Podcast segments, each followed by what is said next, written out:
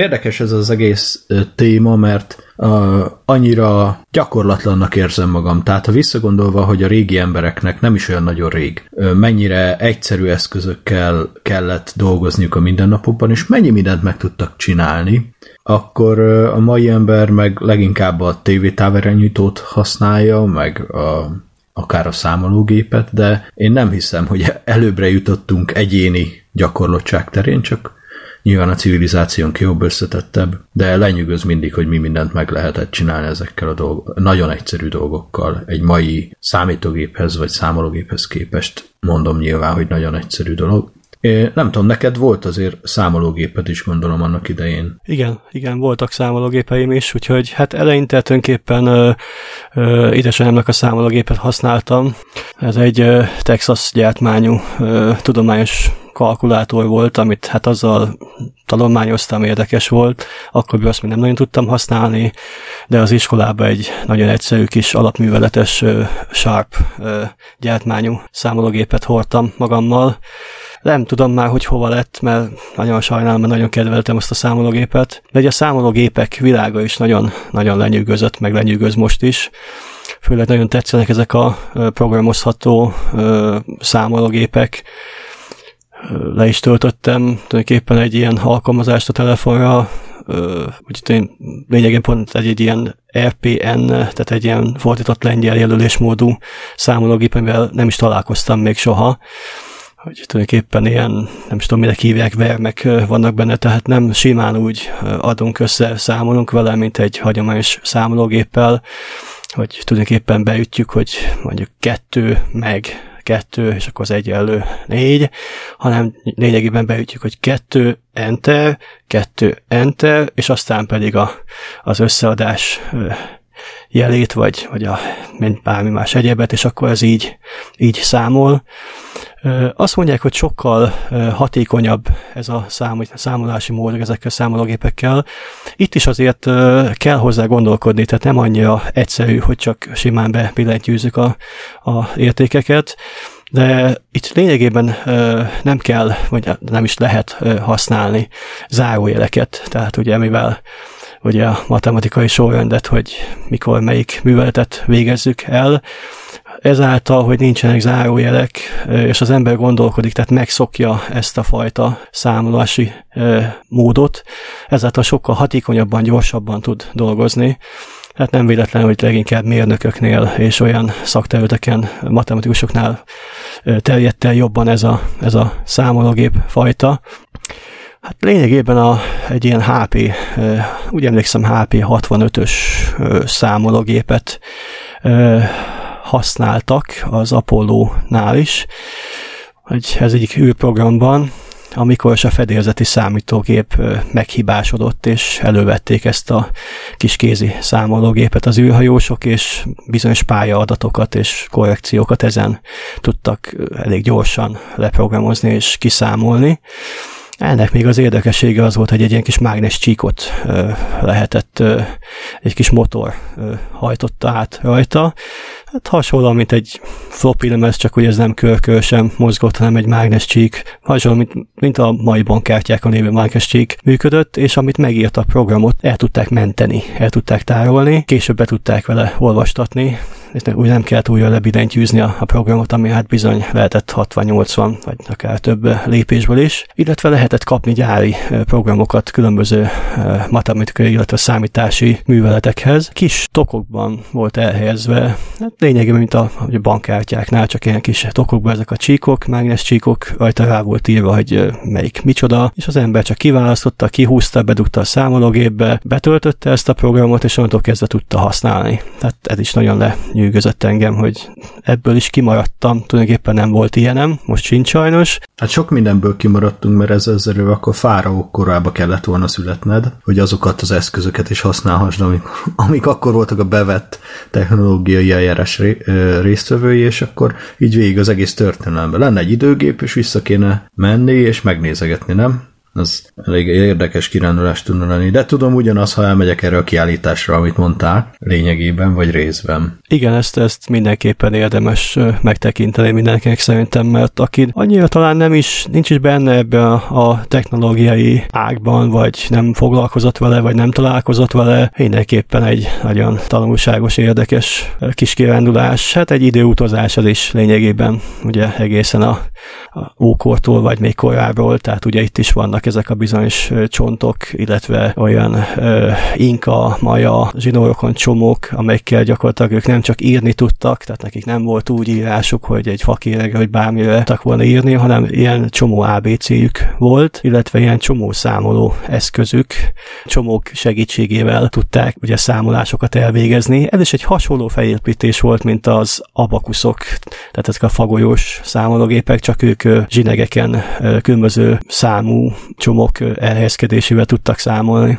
A következő mixben nem csak a számológépek zenei képességei előtt tisztelgünk, hanem egy híres lágert is a megfelelő polcra helyezünk.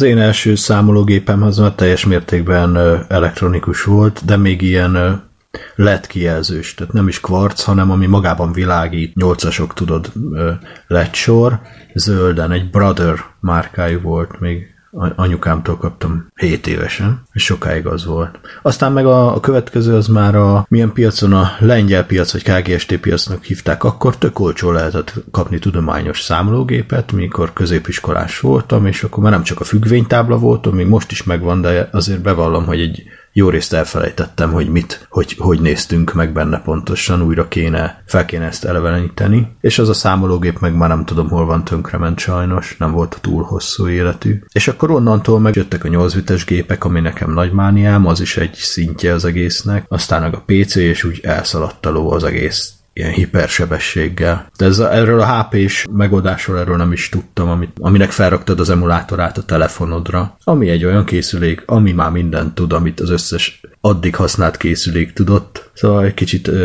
nem is tudom, elvadultak a dolgok. Így a számításra inkább úgy érzem. Igen, és ahhoz képest, hogy honnan indultunk el. Egy másik nagy kedvencem még ez a Micromat nevű kis elektromechanikus számoló, vagy számítógép, nevezük inkább talán számítógépnek, amin akár kis egyszerű játékprogramokat lehetett megvalósítani. Sajnos ilyen nem se volt, hát még nem abban a korban éltem. Most erősen vadászok rá, illetve elterveztem, hogy fényképek alapján valamiféleképpen rekonstruálom. Ez egy ilyen kapcsolótáblás, vezetékekkel kellett összekötögetni áramköröket, tartalmazott négy darab jelfogót relét. Lényegében ez egy négy bites számítógépnek tekinthető, egy darab lapos elemmel ö, üzemel, vannak rajta háromállású kapcsolók, nyomókapcsolók, illetve nyolc darab villanykörte kis izzólámpa, amely lényegében a, a képernyőt helyettesíti, tehát a, az adatokat onnan lehet leolvasni. Ha jól tudom, ilyen zsírozás, malomjáték és más egyéb ilyen érdekes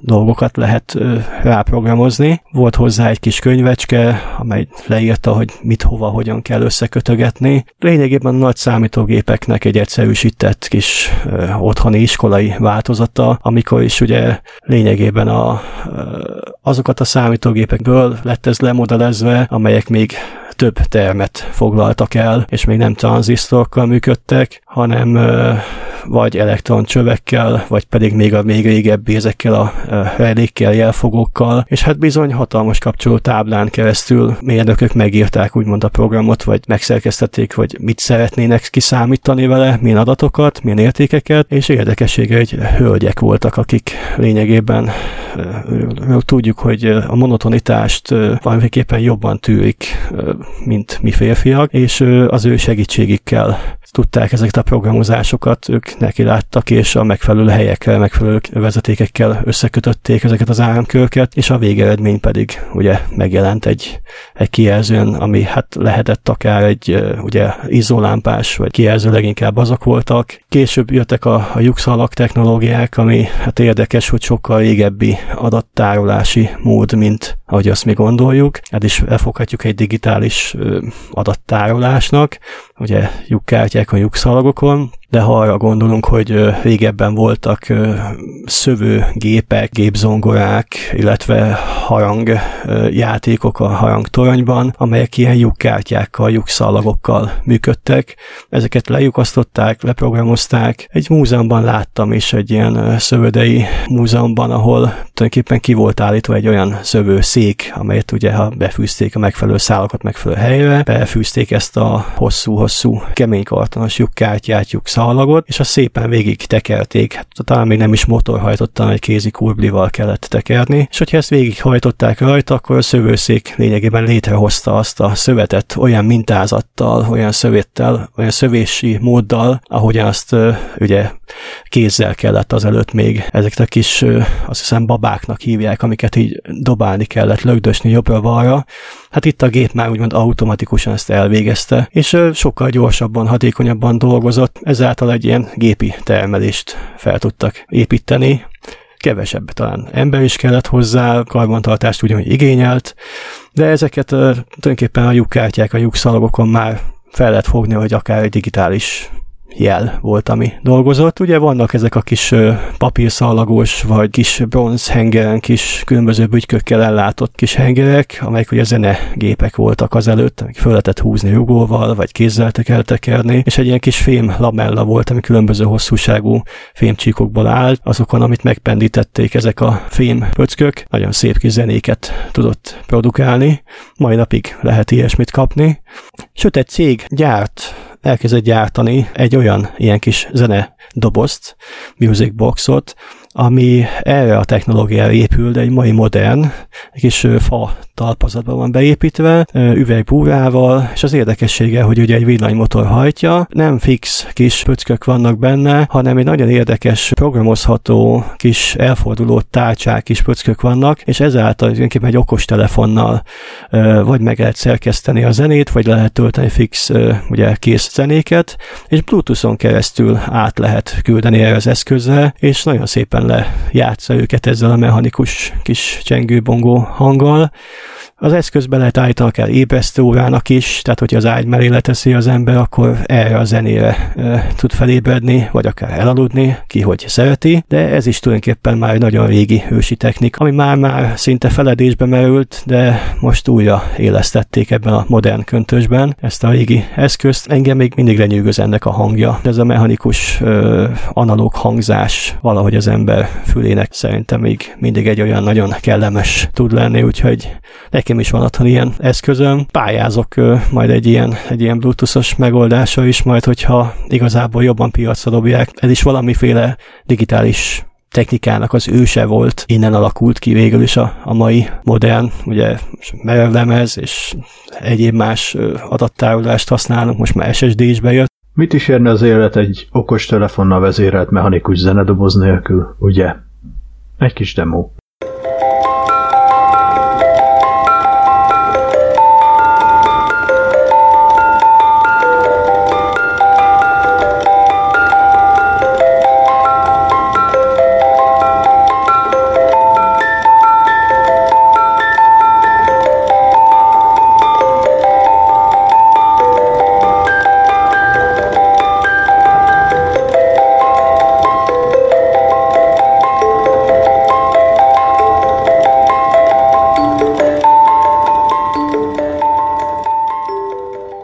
Szorobán csak elfér a fiúkba, meg egy szekrény, meg egy ZX Spectrum, meg egy Enterprise, az van, igaz? Igen, igen. Spektrumom sajnos nincsen, azt nagyon sajnálom, hogy ezt, azt nem ismerhettem meg, pedig nagyon lenyűgözött ez a gép is. Főleg az, hogy nem kellett uh, annyit gépelgetni ugye a parancsokat, mert egy-egy billentyű egy-egy parancsot jelentett. Hmm. Tehát... Más ebbe szokott beleőrülni, aki megszokta, hogy gépelgetni kell, igen. Igen, igen. Hát uh, ízések és pofonok. Nekem Enterprise-om volt, illetve van a mai napig is az a gép megvan, amit még gyerekkoromban kaptam. Érdekes volt az is, mert születésnapomra kaptam, szüleim több hónapig gyűjtötték rá a fizetésüket, hogy meg tudják nekem venni, és akkoriban még hát másképpen volt úgymond ez a, ez a bolti kiszolgálás is, mert most hát nem tudom, olyan futószalagos, hogy az ember fogja, vigye, fizesse, és minél előbb távozzon. Ott viszont érdekes volt, mert szüleim jöttek haza, éppen olvasgattam, most tudom, mit csináltam, és hát jöttek be, és jött egy új ember nagy dobozokkal a kezében. Ugye ő volt a, a Skála áruháznak az egyik eladója, aki jött a szüleimmel, elhozta a gépet, és szépen én kidobozoltam, ez mindig egy hatalmas élmény, illetve ugye, amikor régebben ugye kibontottunk egy magnókazettát a fólia, fóliából, és, és hát ugye ez a tapintás, ez az illat, meg az, hogy kibontottuk, az is egy nagy élmény volt. Kicsomagoltam, és lényegében ő segített összekötni, beüzemelni, még egy kicsit le is ült velem játszani, úgyhogy ezt nagyon, nagyon díjaztam. Hát gondolom, hogy a a, a boltban nem igazán díjazták, hogy egy eladóval kevesebb van több olyan keresztül, de mindenképpen egy olyan értéket képviselt akkor ez a gép, hogy ezt megtehették, és hát nem minden nap vettek egyet-egyet szerintem, úgyhogy nagyon nem tudom hányat tudtak egy nap alatt eladni belőle. Magnóval használtam, lényegében hát most tervezem, hogy ugye ez a SD, kártya adapteres megoldás most létezik, hogy sokkal könnyebben, gyorsabban beletölteni az adatokat, programokat, hogy majd egy ilyet szeretnék hozzá beszerezni. Érdekes, hogy ugye már a gép sajnos ö, nem gyártják, illetve később sem nagyon gyártották, mert ugye a Nick és a Dave csípjei, ugye ami a, ugye a hang és a, a kép csippeket sokáig fejlesztették, amit nagyon jól sikerültek szerintem, csak sajnos addig, amire piacra került a gép, addig a, a, ugye a Commodore és a többi gépek szerintem hát új szárnyalták ezt a technológiát, és ezáltal hát inkább azokat vették sajnos az emberek. A cég tönkre is ment, és az utolsó darabokat el kiárusították, amit tudták, de nagyon érdekes nagyon érdekes, hogy a mai napig ezt is fejlesztik, tehát ö, ö, ugye egér, PC egéret, egér illesztőkártyát, ö, és nagyon sok mindent készítenek hozzá mai napig, meg szoftvereket. Igen. Hát a, egy csomó más géphez is, Spectrumhoz is rengeteg, többféle interfész van, meg itt a Spectrum Next, amiről az előadá, előző adásban itt ömlengtem, és uh, most nem tudom, biztos látod a Videoton TV Computer csoportot a Facebookon, vagy látogatod, és ott, uh, ott is vannak illesztőkártyák, három csipes hangkártya, ami három különböző hangkeltő szintetizátor csipet tartalmaz, meg ilyeneket csinálnak ma. Úgyhogy van egy elég ilyen újraéledése ezeknek a 8 bites dolgoknak, régi kis kedvenceknek. A- ahogy itt mesélted, hogy beszéltük, hogy te is voltál műszaki eladó, és hogy ezt lehet, hogy ez az ember, aki kijött hozzád, az hatással volt a, a szemléletedre, én azt hiszem azok alapján, amiket te elmondtál. Igen, igen, mindenképpen. Én az a fajta ember vagyok, aki mindig úgy gondolkodom, mint eladó, jelenleg is, most egy másik áruházban dolgozom, de tulajdonképpen mindig, mindig empatikusan állok hozzá a vásárokhoz, mert mindig úgy képzelem, mint hogyha én lennék a pultnak a túloldalán, mint vásárló, nagyon fontosnak tartom ezt, mert uh, tulajdonképpen az ember, hogyha vásárol valamit, akkor azt nem egy-két napra veszi általában, mert jó, tejet, kenyeret, ilyesmit, az természetes, az nem kell nagy tudomány, de lényegében az ilyen informatikai és egyéb más műszaki jellegű dolgokhoz nem mindenki érthet mindenhez, mert az, az, az lehetetlen, tehát akkor nem is tudom, milyen lenne a világ. Tehát tényleg kell az, hogy az embernek tudjunk segíteni. Nekem is nagyon jól esik, amikor bemegyek egy, egy áruházban, és hogy megkérdezem, hogy mi hogyan működik, és hogyha tudná segíteni, és akkor készségesen segítenek. Tehát tulajdonképpen ez is igen hozzájárult ahhoz az élményhez, ami mai napig szemléletem, hogy amiben tudok ha, ha nem, akkor pedig igyekszem, ha másképp nem, akkor kibontjuk a dobozt, elővesszük, megnézzük, elolvassuk, tehát nagyon sokszor ezt jobban értékelik ezt a, ezt a segítséget, ezt a gesztust, mint hogyha a kis ujjamból kiráznám az utolsó szegetség processzorig a, a műszaki adatokat, Úgyhogy mai napig megvan ez, a, ez az élmény bennem, és hát igyekszem ezt továbbra is tartani, hogyha jönnek a kedves vásárlók, akkor mindenkit megfelelő színvonalon tudja kiszolgálni. Az Amstrad CPC-n és Enterprise 128-on egyaránt híres Airwolf zenéje következik, jól megmixelve. Ez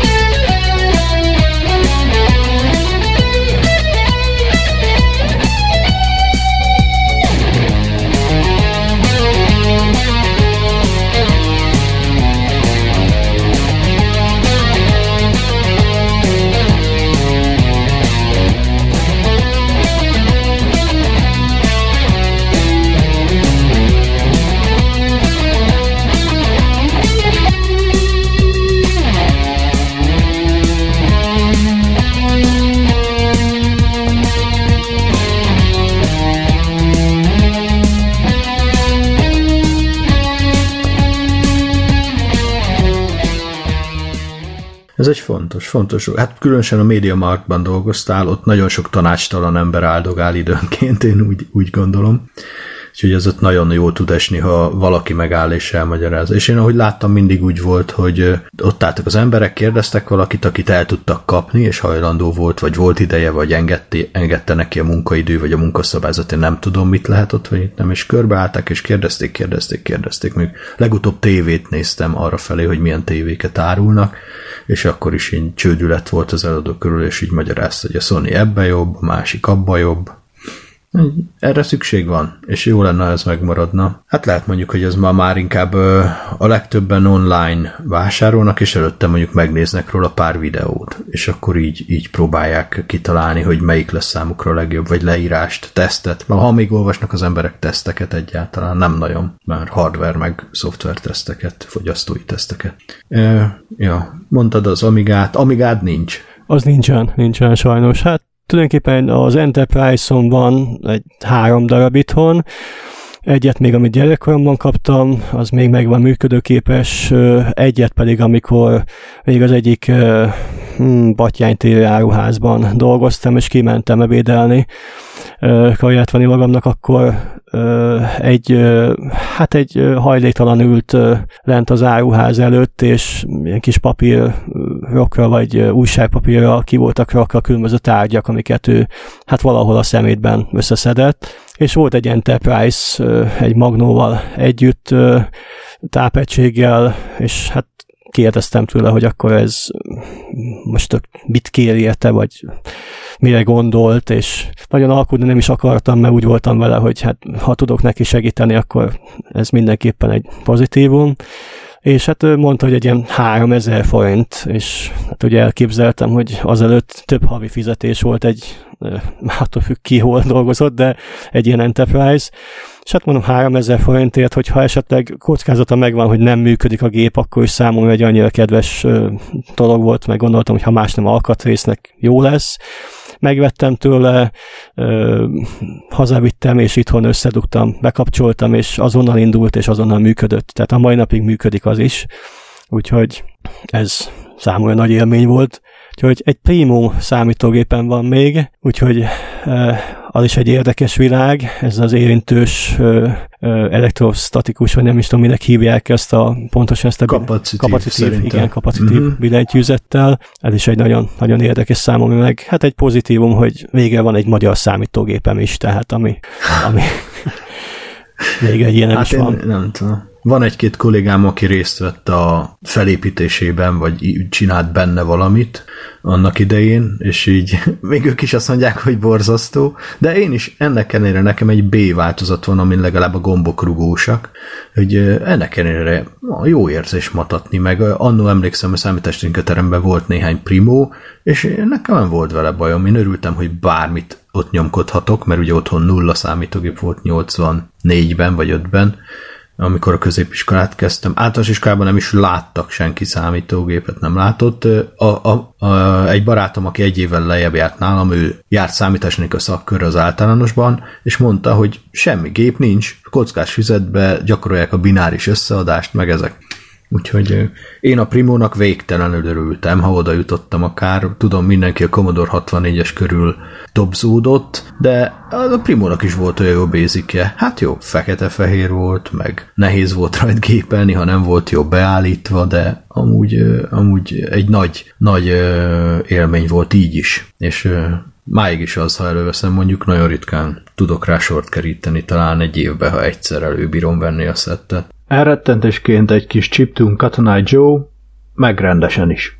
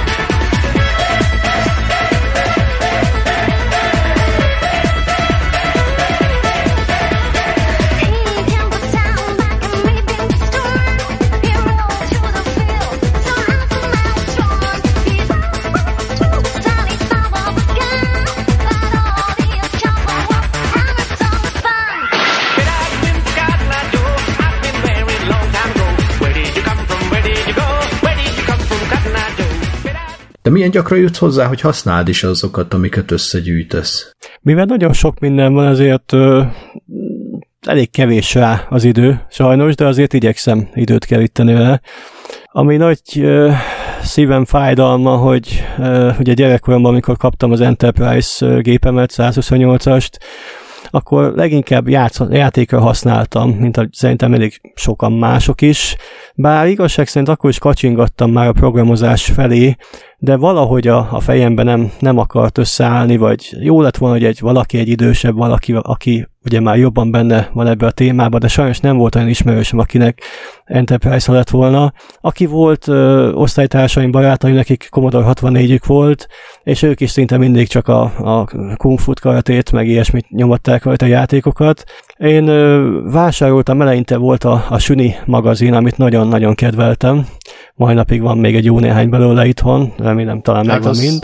És abban voltak... Remélem be van, nincs beszkennelve? Beszkennelve nincsen, de azt megoldható bármikor. És, ah, jó lenne. És abban voltak Enterprise-os programok, amelyeket ugye uh-huh. be lehetett gépelgetni kisebb-nagyobb sikerrel, mert ugye volt, amikor egy veszőt pontot valamit elütöttem, és akkor már borult az egész, de leggyakrabban inkább mindig működött, és a programozási hát készségem vagy próbálkozásom abban merült ki, hogy ezeket a kész programokat próbáltam ugyan nézegetni, visszafejteni, de hát egy kukkot se értettem belőle sajnos, ugye függvények és sok minden parancsszavak, ilyesmi.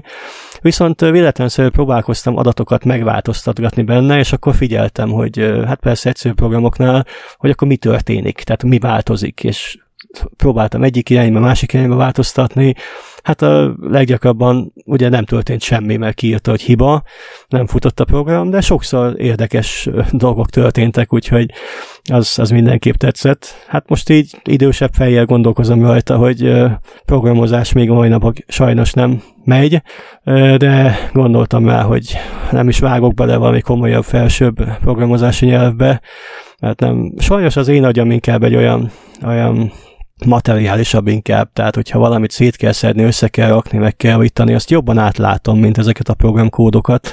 Én azt gondolom, hogy ez is hasonló, mint szerintem a, a zene és a művészetek, hogy jó, rendben van, meg lehet tanulni mondjuk zongorázni bárkinek, vagy valami hangszer játszani, de azért a, az ember, hogyha úgy születik, hogy van erre egy képessége, vagy egy tehetsége, akkor neki sokkal könnyebb, és hát valószínűleg, hogy akkor sokkal jobb művész, vagy talán válik belőle.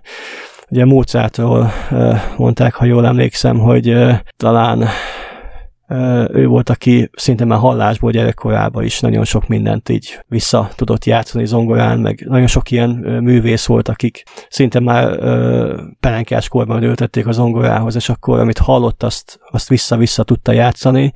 Hát nekem elég, elég nehézkesen, döcögősen megy ez a dolog, úgyhogy neki kellene üljek tényleg, és kicsit több időt rászánni, hogy ezeket a kódokat valahogy bele, bele súlykolni a fejembe. Igen, nem, egy sokkal elvontabb tevékenység minden ilyesmi ma, mint a régi megfelelője lehetett. Amúgy ez a Süni magazin meg ilyen gyerekmagazin, nem? Amikből begépeltél programon. Igen, igen, ez egy gyerekmagazin, gyerekmagazin volt, de tulajdonképpen annyira ö, tartalmas volt a, a, a leírások, a cikkek benne, hogy szerintem felnőtt fejjel is bárki, akár mai nap elővelt és olvashatja. Nagyon kedvelem a biológiát, állat- és növényvilágot, tehát ö, általános iskolában biológia szakkörbe jártam gyakorlatilag, és ö, hát mikroszkópom is lett később, egy kis orosz, kis piros gyerek mikroszkóp, nagyon-nagyon örültem neki, és hát ugye szerettem volna tovább jutni, és hát kaptam hozzá könyveket, mit, hogyan, hogy kell csinálni, és nagyon megragadott a Kísérletez mikroszkóppal című kis egyszerű könyv, amelyet dr. Lovas Béla írt, és amikor elolvastam a könyvet, nagyon sok mindent tudtam ugye reprodukálni belőle, még jobban kezdett érdekelni, szerettem volna komolyabb mikroszkópot, hát persze elérhetetlen volt árban, és szerettem volna többet megtudni róla, de hát sajnos akkor is már nagyon kevés volt még ez a szakirodalom magyarul, ugye idegen nyelven nem tudtam, és ezért azt gondoltam, hogy akkor hát próbál cseresznye, felütöttem a telefonkönyvet, és a, a Lovas Béla nevű neveket, új embereket elkezdtem végig tárcsázni. Négyet vagy ötöt találtam azt hiszem, akkor annól a telefonkönyvben, hát ugye telefonfülkébe, akkor nem volt mobil, meg hasonló, és ahogy tárcsáztam, tárcsáztam, talán második vagy a harmadik ö, volt, aki mondta, hogy igen, én vagyok, aki azt a könyvet írtam, és hát ö, hebegtem, habogtam nagyon, hogy hát hú, de jó, hogy megtaláltam, és hogy hát mit is szeretnék, és mondta, hogy hát jó, hagyjuk ezt itt telefonon, ö, lediktálta a, a címét, mondta, hogy menjek el hozzá személyesen, és ö, majd akkor elbeszélgettünk, meglátjuk, mit tudunk egymással kezdeni.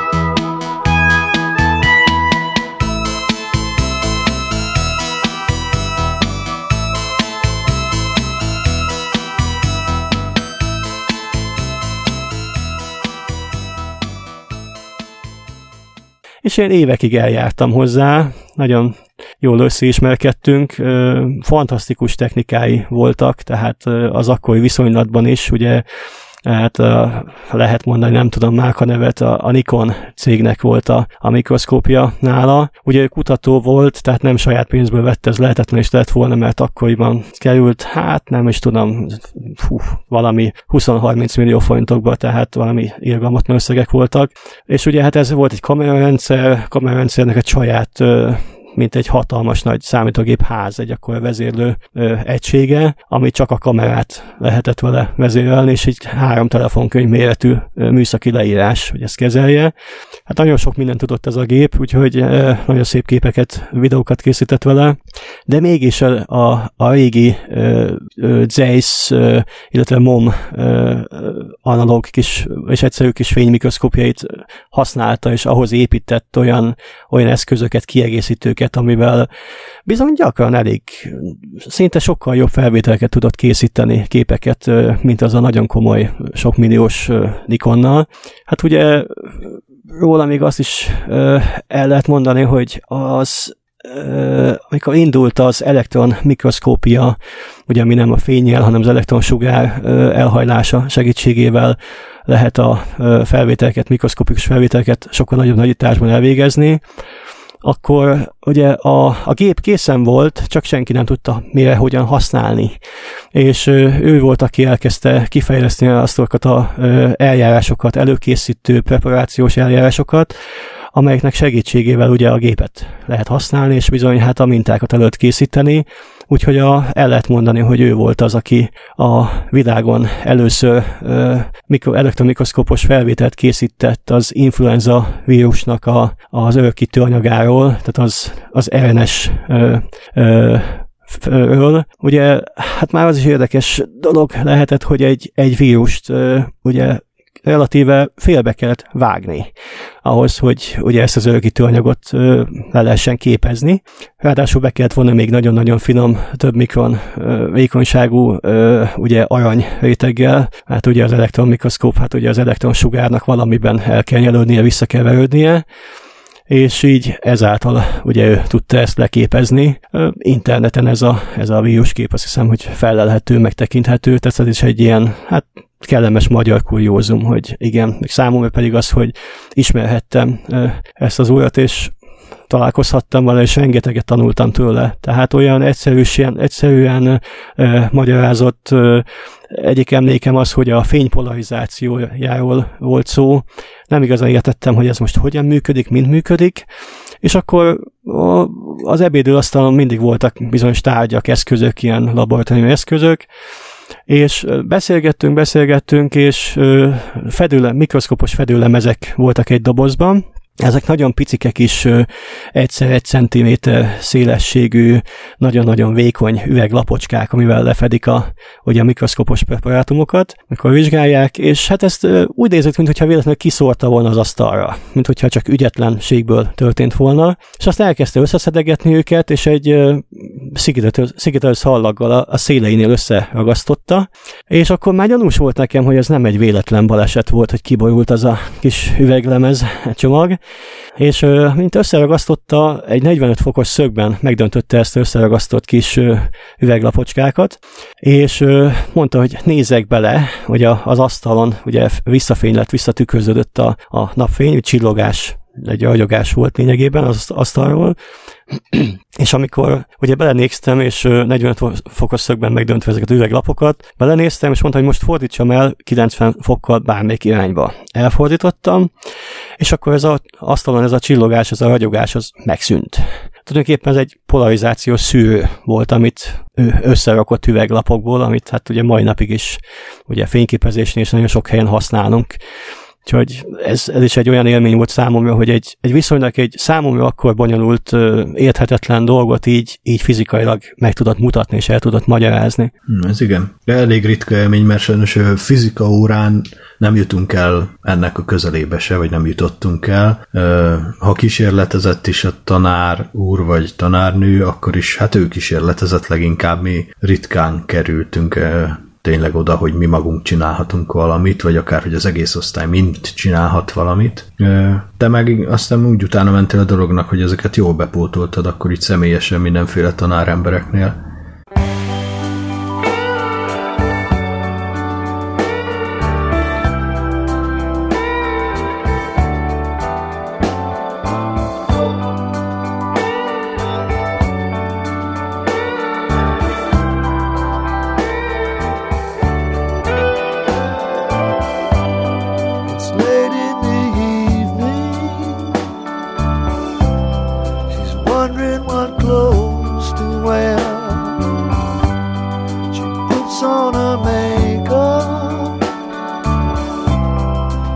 brushes her long, long hair.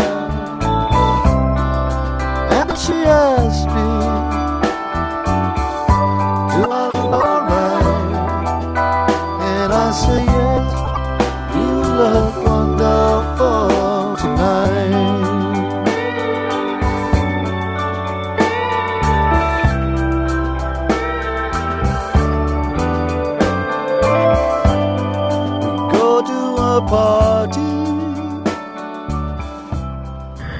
Igen, igen, én igyekeztem, hát mai napig is így vagyok vele, hogy én azt mondom, hogy sokkal jobban tudok ilyen audiovizuális eszközökkel, illetve eszközökkel inkább tovább megyek személyekkel beszélgetni, tanulni, akik el tudják magyarázni, meg tudják mutatni a dolgokat.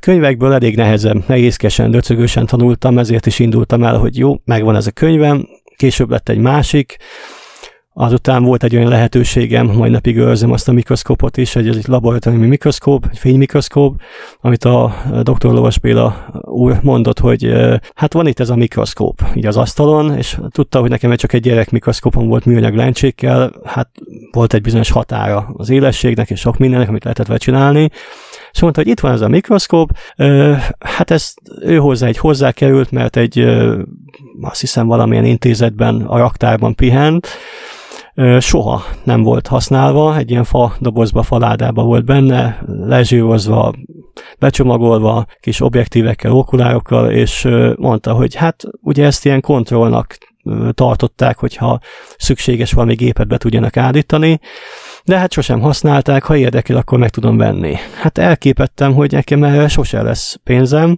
de viszonylag alacsony áron hozzá tudtam jutni, és nagyon-nagyon örültem, és akkor indultam el igazából a komolyabban a, a mikroszkópos ugye, vizsgálatok terén. Hát ugye mindig a legegyszerűbbet, a leg, leglustább eljárást alkalmaztam, ugye a, a vizeket vizsgálgattam, ő is azokat vizsgálta mindig. Volt, amikor el is küldött, hogy vigyek neki a füvészkertből vízmintát, át. Hát ott bizony volt, hogy a, ott a, az ottani kertész, vagy őr, vagy nem tudom, valaki úgy, úgy, úgy kezdett kiemelni a medence széléből, mert ott szűrögettem ki a vizet, és mondta, hogy mit keresek itt, és mit csinálok, és azonnal hagyjam abba.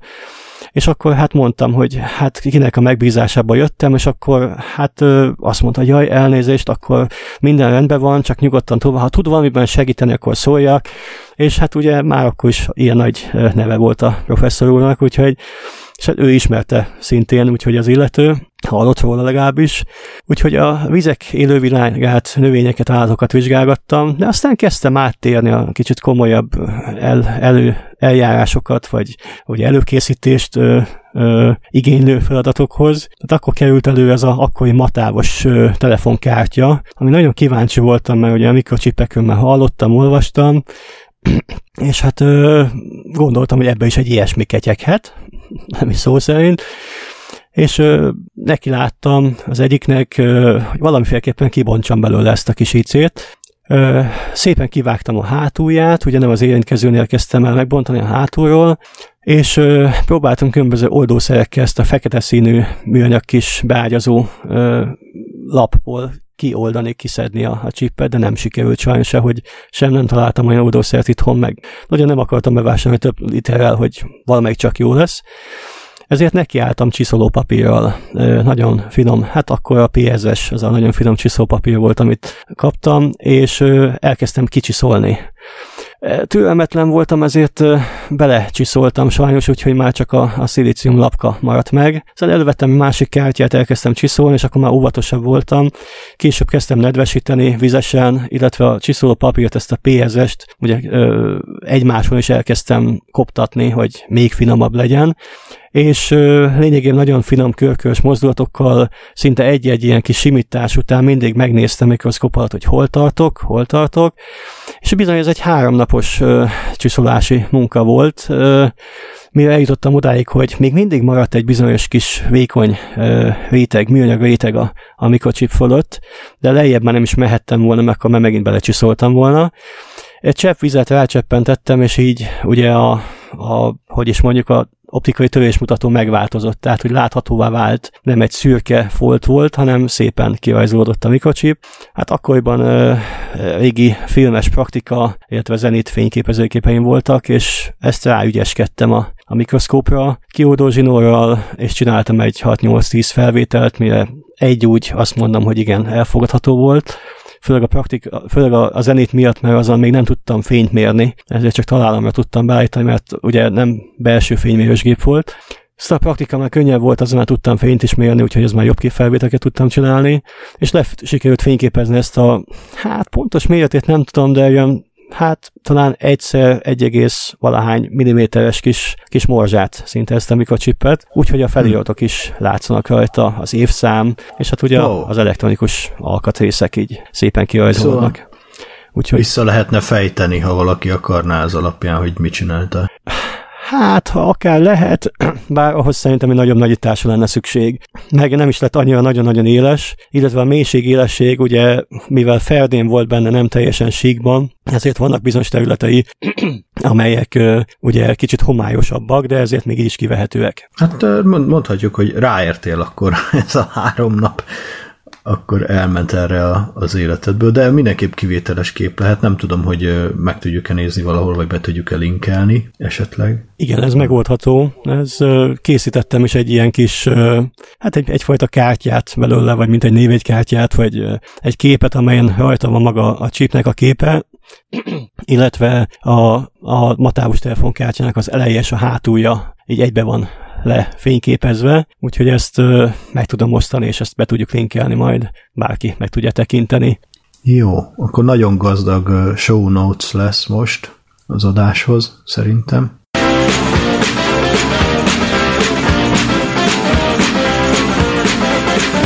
Isteni jól gurul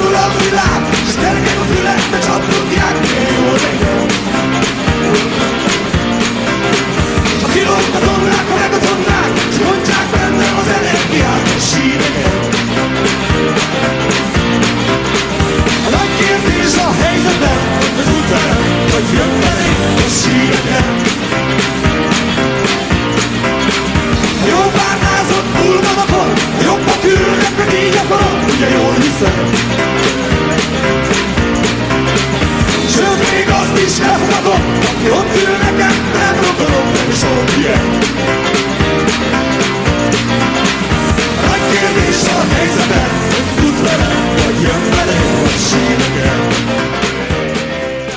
Azért egy pár éve ismerik egymást ilyen nagyon-nagyon halványan, így a klubokból, de azért mindig láttam, hogy te nagyon sok minden dologgal foglalkozok, és vannak, foglalkozol, és vannak ilyen emberek, akik tényleg így fölhalmoznak magunkban annyi érdeklődést, meg tudást, hogy, hogy aztán az jó lenne, ha más is kapna belőle valamit, és szerintem te is egy ilyen ember vagy, ezért örültem nagyon, hogy, hogy sikerült összehozni végre ezt a hangfelvételt, így távolról járvány idején minden kis technikai hülyeség, nehézség ellenére. Mondjuk még nem vagyunk túl rajta szerkesztésen, meg hogy de remélem most már semmi ilyen nagyobb gond nem adódik. Szóval nagyon örülök, hogy, hogy ezeket megosztottad, és remélem, hogy nincs vége, és meg folytatjuk. Nem tudom, hogy látsz erre esélyt, így, hogy csak aki hallgatja, az is reménykedhessen, hogy megerősíteni, de hogy, hogy még bizonyos témákban lenne mit mondanod. Én nagyon szívesen igazából nagyon, nagyon szeretem eladásokat hallgatni is, illetve hogyha amit, amit tudok, és, és azt úgy érzem, hogy ezt jól tudom, ha pedig valamiben tévedek, akkor abban kérem, hogy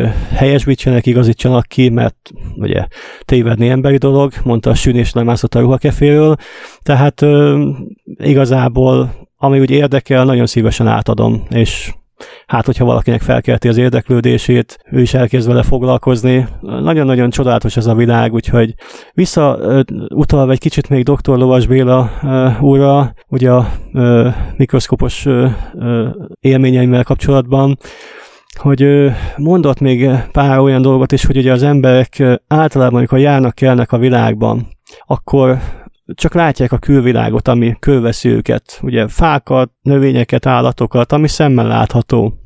És igazából nem is gondolnak bele egészen addig, amíg nem néztek bele egy mikroszkópba, és abba a mikrovilágba, ami tényleg egy, egy kis másik univerzum, egy, egy másik dimenzió, vagy világ, vagy bárminek felfogható, ami engem nagyon megragadott, és a mai napig nagyon, nagyon kedvelem ezt a, ezt a világot, ezt a mikrouniverzumot, hogy lényegében, amikor az ember jár kell, sétál, akkor nem is tudja elképzelni, hogy a talpa alatt, hogy milyen kis mikroszkopikus élőlények, növénykék, állatkák, vagy makroszkopikus, tehát kicsit nagyobbak, élnek, mozognak, és hogy milyen csodálatos, hogy lényegében egyetlen egy csepp vízben egy egész kis ökoszisztéma, egy univerzum felelhető, és hogy olyan-olyan ö, csodálatosan gazdag, részletgazdag ez az egész, hogy akár az ember egy csepp vizet órákig el tud ö, nézegetni, és, és rácsodálkozik azokra a, a sokszínű formákra, élőnyéknyekre, mozgásukra, táplálkozásukra.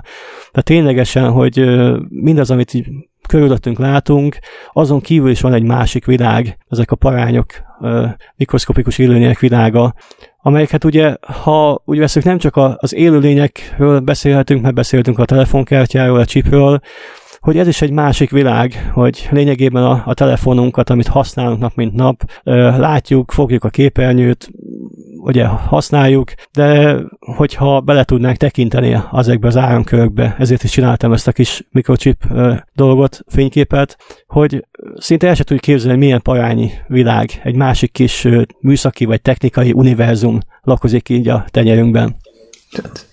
Hát nem, nem olyan régóta tudunk erről a másik világról. Most csak a, felemlíthetem a Pestises podcast sorozatot GG-től, és köszönet érte ezúton is, ott is egy nagyon józan ember adja elő a saját beszámolóját a londoni Pestis vész kitöréséről és lezajlásáról, és hát ez nem most volt, ugye? És akkor is felhoz egy ilyet. Egy, egy nagyon jól gondolkodó, szimpatikus úr, bőrdíszmű, vagy milyen műhelye van, és, és felhoz egy ilyet, hogy hát egyesek ezt gondolják, hogy ez okozza, ez, ez okozza a pestis, mások azt gondolják, az okozza a pestis. Vannak olyanok, akik azt gondolják, hogy olyan kicsi kis állatkák okozzák a pestis, amiket szabad szemmel nem is lehet látni, de szerintem ők őrültek, hivatkozik ezekre az emberekre. Pedig egy nagyon okosan gondolkodó, nagyon összeszedett, nyugodt elme a leírása alapján, és hogy arra is jó ez az egész távlat, hogy így végigszaladni évezredek technológiájáin, technológiáin, hogy azért látszik, hogy elképzelhetetlen dolgok merültek fel, és kerültek hasznosításra, és hogy ez remélhetően majd a jövőben is így lesz, meg megéri az emberiség, meg jól éri meg, és, és amikor így visszanéznek a mi mai csúcs technológiánkon, egy kicsit majd így mosolyognak, illetve már nem is tudják majd kezelni, csak a múzeumban találkoznak vele, és ők már egy annyival másabb mindennapi életet élnek technológiailag, amit meg mi most, mi, amiről nekünk most fogalmunk nincs.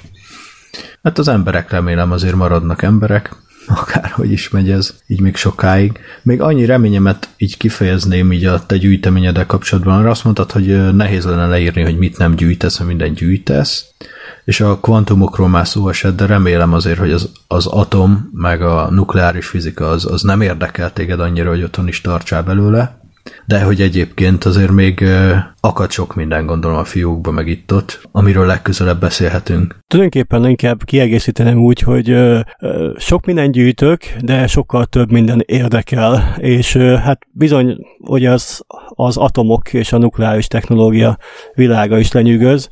Na tessék, Így... van egy reaktorod? hát nem, az nincsen itthon. Na jó, de egy kis dugi plutónium csak Nem, akad. nem, az sincsen, úgyhogy Ah. nem. Ö, hát ugye, ha megemlítjük Mary Curie munkásságát, akit hát szerintem méltánytalanul ugye akkoriban a, a hölgy tudósokat eléggé elnyomták, vagy nem tekintették egyenrangúnak, pedig ő volt az, aki hát az élete feláldozásával, tulajdonképpen hát ez is okozta a halálat szegénynek, hogy eh, ezeket az atomokat és ö, ugye a radioaktivitás ö, elméletét ugye kidolgozta.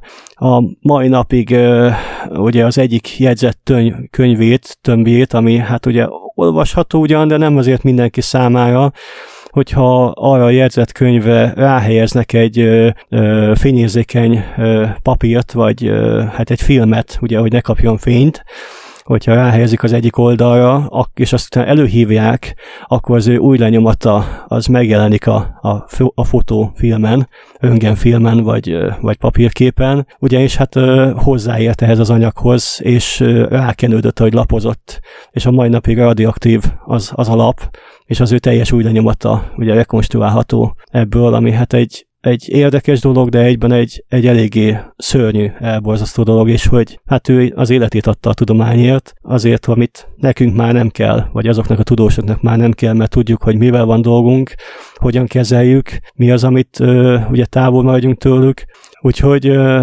mindenképpen ez is szerintem egy említése méltó dolog.